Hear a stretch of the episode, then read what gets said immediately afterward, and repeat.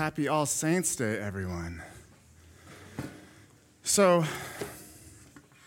when I was in my early twenties, I, uh, I took a trip to Scotland. And there's, in my imagination, there's something very, like, kind of magical, mystical about this place. And to kind of add to the dreaminess of the whole effect, um, I was jet-lagged, you know, and just sleep-deprived coming off the plane. And my host family, you know, they picked me up and they escorted me immediately to the church that I was going to be working with there. And they, they had spread out this huge picnic um, on this grassy hill right next to it, um, you know, to, to welcome us.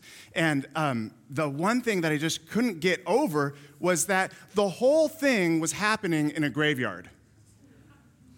So there it was. It was like, you know, cups of, of iced tea that were like sitting on the headstone of Grandpa Jack, you know. And then there was like plates of bangers and mash, you know, that were like sitting next to, you know, Aunt Gwen's wilted flowers, you know. And I just, the whole time I was just thinking to myself, like, underneath our checkered blankets, there, you know, there our beloved dead lay. So on the way home, our host family, you know, she, uh, the host mom said, uh, so how'd you enjoy the picnic? And I was like, oh, man, it, it was great. And I kind of had that awkward pause at the end. She was like, yeah? And I was like, well, I, it just kind of felt eerie. And she was like, oh, you Americans. You, I mean, you just, you, you can't spit in Scotland without, like, hitting a, the grave of a saint, you know? So if you can't have a wee crack, which is like this term for like, you know, a, a laugh and a drink together, right? If you can't have a wee crack, uh, you know, in a graveyard, where could you have it? And traveling will do that for you, right? Traveling will shake up long-held assumptions about some really basic things, like our relationship to the dead, for instance, right? And, you know, last week we celebrated, uh, it was on Halloween. I wasn't here, but I heard it was amazing. I mean, like, you were in, like, a, a, a chocolate bar costume, so it had to be amazing. But, the you know, why we call it Halloween, the very name means the eve before All Hallows Day. The day before All Saints Day, was what, which we celebrate today. And, you know, in, in the, the United States, like, we celebrate Halloween as just kind of like this time to like get really scared and like dress up like zombies and like see how quickly we can spike our insulin. But what we rarely get around to actually doing is actually remembering those who have really died. Because to engage in the grief and the uncertainty and the frailty of life, my goodness, that's too terrifying. So instead, we just stick to the frictional fight, frights instead, right? All of our culture's preoccupation with death somehow works to deny the existence of death rather than really engage it. We spend like lots of money, billions of dollars every year trying to convince ourselves that we won't get old and die. And doesn't it seem like other cultures do this better than ours? I mean, like, like I, I just, I, there's something about, like, the Mexican Day of the Dead celebration that just seems to get right this mixture of playfulness and gravity. Like, there's dancing and there's there's partying, right? But there's also that parade through the town up to the church with pictures of personal saints, right? The lighting of candles. There's this mourning mixed with laughter. Death is not neglected, and it also doesn't rule with fear. It exists as an integrated part of life. And I think that is what this Christian tradition of All Saints Day has in mind. All Saints Day invites you into a picnic in the graveyard. All Saints Day invites you to come to grips with death so that you can get to really living, right? I mean, death, like, adds some urgency to things.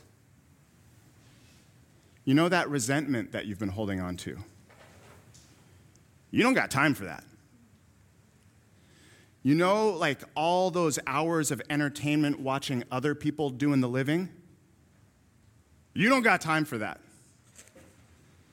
Death adds some urgency to life.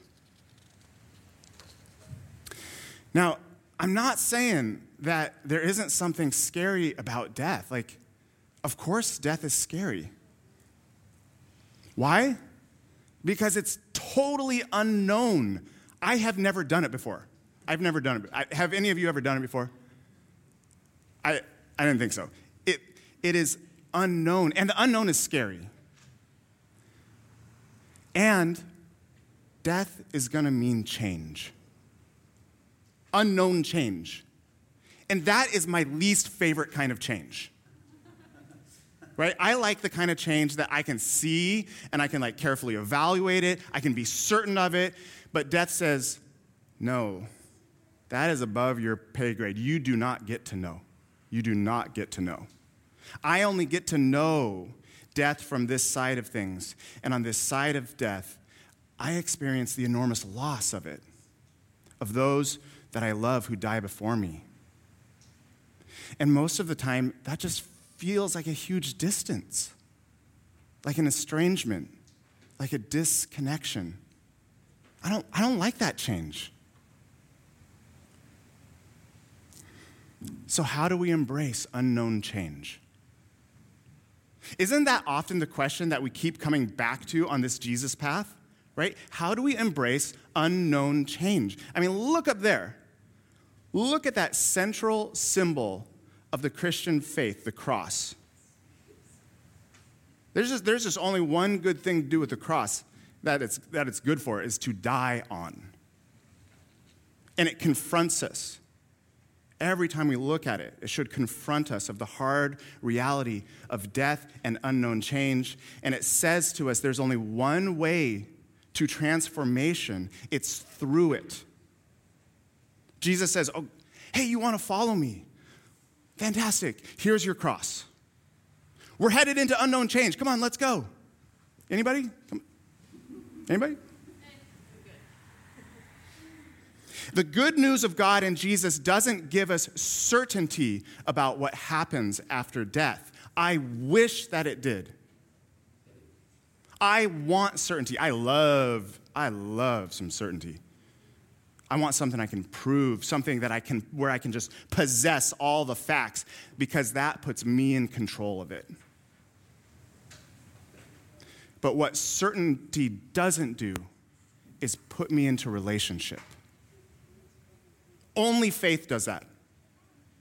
Only trust puts me into relationship. But faith is not certainty. Don't get that twisted. Faith is not certainty. The scriptures say this: faith is confidence in what we hope for, but we can't see it. And this word confidence, con fide, literally means with faith, with trust. So trust is a relational word, right?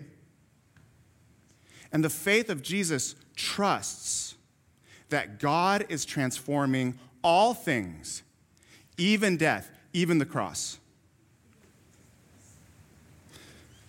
You guys with me so far? Okay. So that brings us to the Bible reading for today. It's Hebrews eleven. This is, man, this is an incredible chapter. Um, and it speaks to this faith, this confidence in, in what we hope for but can't see. And the author makes this like big old list of people who have had this trust, calls them a cloud of witnesses. And it kind of it paints this picture um, that like your life is like a race. It's like a marathon. And there's this big crowd on like either side, and you're like running. I kind of hear the like um, Chariots of Fire theme song kind of. Yeah. Da-na-na-na-na. And then they're like all on the side, and they're like, yeah, go, go, right? So it paints this picture of all who have run before you. So, okay, as I read this passage, um, I want a little call and response here. So when I say we are surrounded, I want you all to say, by such a great cloud of witnesses, uh, let's do a little practice. Are you ready? We are surrounded by such a great cloud of witnesses. Beautiful, beautiful. Okay, let's start this reading here. It is by faith that Abel brought his offering before God.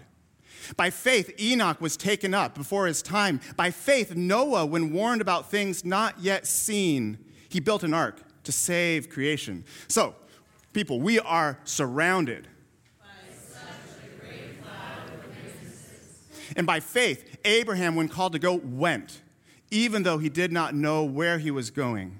And by faith, Sarah, who was past childbearing age, gave birth to Isaac because she considered God faithful.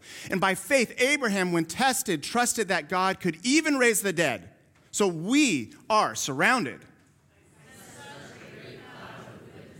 And by faith, Isaac blessed the little brother Jacob. By faith, Jacob blessed each of Joseph's sons. By faith, Joseph foretold the exodus from Egypt. By faith, Moses' parents hid him as a baby. By faith, Moses chose to be mistreated along with the people of God rather than to enjoy the fleeting privileges of the empire. By faith, they kept the Passover and crossed through the Red Sea as on dry land. Oh, we are surrounded. And by faith, the walls of Jericho fell with a yell. By faith, Rahab welcomed the spies. What more can I say? I don't have time to tell you about Gideon and Barak and Samson and Deborah and David and Samuel and all the prophets who, through faith, overturned empires, brought justice, gained what was promised, who shut the mouths of lions, who quenched the fury of the flames, escaped the edge of the sword, whose weakness was turned into strength. Some were tortured and, re- and refused to be released. Some faced humiliation and imprisonment. Some were mistreated, persecuted, and executed. And the world was not worthy of them. Now, I could go on, but we would be here for a very long time, and we still haven't gotten to your saints to add to that list. So Hebrews says, therefore, hold it, keep it, Jim. Therefore, since we are surrounded by such a great cloud of witnesses, then throw off. Throw off everything that holds you back. Throw off everything that entangles you so that you can run the race, so that you can fix your eyes on Jesus, who pioneered this faith, this faith, this trust in the Creator, and didn't just pioneer it, but perfected it. Someone say amen to that. Amen. Come on now. Now, in just a minute, we're going to sing a song called For All the Saints. I love this song. I, I tear up every time we sing this song. And during this song, you're going to be invited to add a name to this big list This big list that we just heard, this cloud of witnesses who have run before us. But before we do, I just want to leave you with just one last image. This uh, image has totally captured my imagination. I hope it does yours too. A little while back, I walked into Saint Gregory of Nyssa's church in the Mission District of San Francisco, and just like my jaw just dropped.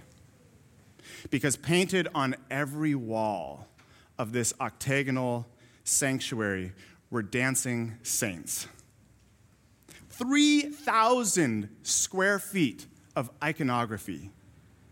And of course there were, you know, there were the saints that you'd expect, you know, there was like Saint Francis and Julian of Norwich, but there were also like less likely characters up there. Like John Coltrane, the jazz saxophonist whose horn cried a love supreme. And Cesar Chavez, the labor leader and nonviolent civil rights activist who helped organize Hispanic farm workers. ninety saints in all. Each of each and, and the way that they were painted, each one of them had a hand on the shoulder of the saint next to them. And then they had like one knee raised in the air in this kind of Jewish grapevine type of dance, you know? On every side of me, dancing saints, circling around and around and around. And there, at the head of it all, was Jesus, the Lord of the dance. The twelve-foot Christ was full of motion and life, his hand raised like he was just kind of like inviting all of us to come and dance. I mean, I have just never been in a more contagious space than this one. And, and by the time that we got to communion in the worship service, everyone was dancing around the communion table at the center. And so with one hand on a stranger in front of me, I kind of stumbled along in this little two-step dance, just around and around the communion table. And I looked up at the walls, all those beloved dead, looking down on us beloved living. All of us doing the same dance, all of us led by the same Lord of the dance. I gotta tell you, never before did I feel such community. Not just with like those complete strangers around me, but with the strange cloud of witnesses who were all mysteriously dancing around the table of Jesus. Because somehow, somehow in Jesus, we were all connected, the living and the dead. Somehow in Jesus, they are alive, all the gazillions of, of folks who remain nameless to history books. They too are alive in Jesus. And somehow, your saints too, your beloved dead, to whom our connection has changed, yet remains. We trust that they are part of this dance too.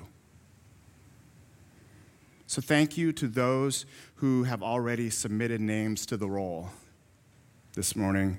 If if you got a saint that you want to add, you can, uh, in just a little bit, uh, you can go to this table here to write a name on a slip of paper of an individual who has died in the last couple years here. And you'll have a chance to bring those forward. Uh, if you're watching at home, um, you can go to the link in the comments. So, friends, who has come to mind? Who has come to heart as I've been speaking this morning? Let's add their names to the roll.